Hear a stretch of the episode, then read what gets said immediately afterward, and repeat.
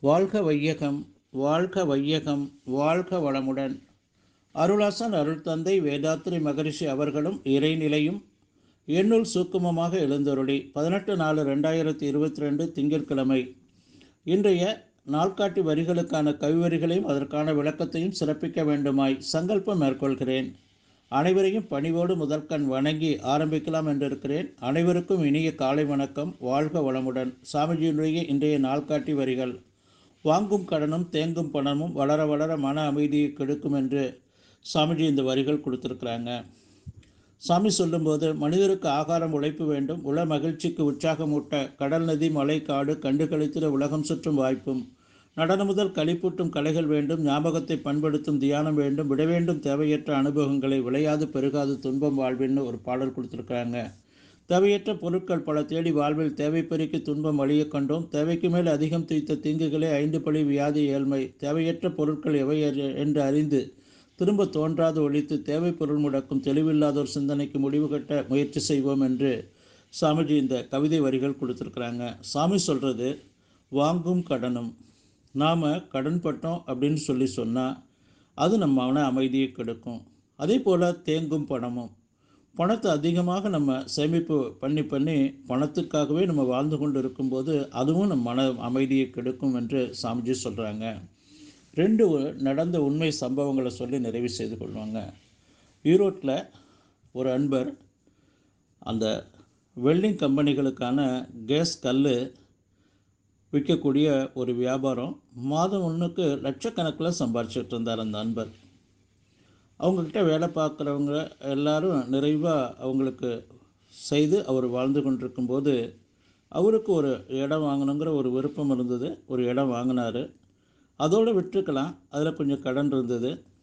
திரும்ப அந்த இடம் கட்டணுங்கிற ஒரு முயற்சியில் பேங்கெல்லாம் கடன் கொடுக்குறாங்களேங்கிறதுனால வாங்கி அதை கட்ட ஆரம்பித்தார் அப்படியே கட்ட ஆரம்பிக்கும்போது இந்த தொழிலை சிறப்பாக அவர் கவனிக்க முடியாத ஒரு சூழ்நிலை.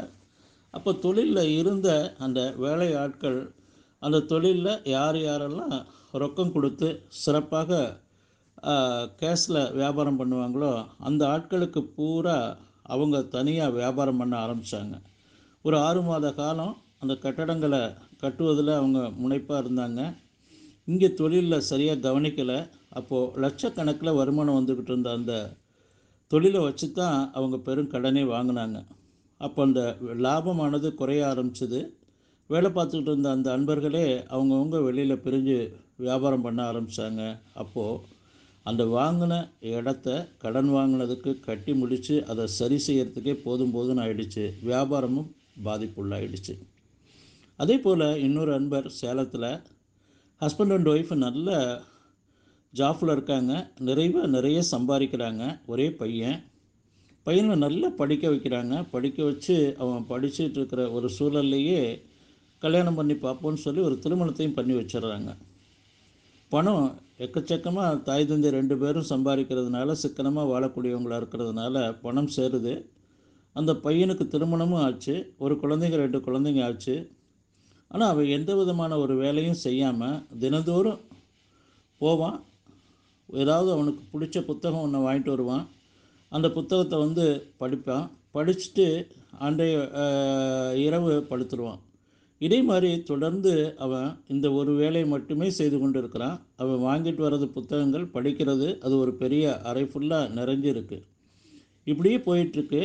அப்போ அந்த எந்த விதமான ஒரு முன்னேற்றமும் இல்லாமல் அவன் அந்த ஒரு படிக்கணும் படிக்கணும் படிக்கணுங்கிறதுலே போய்கிட்டு இருக்கான். அப்போது அது வாழ்க்கை அல்ல.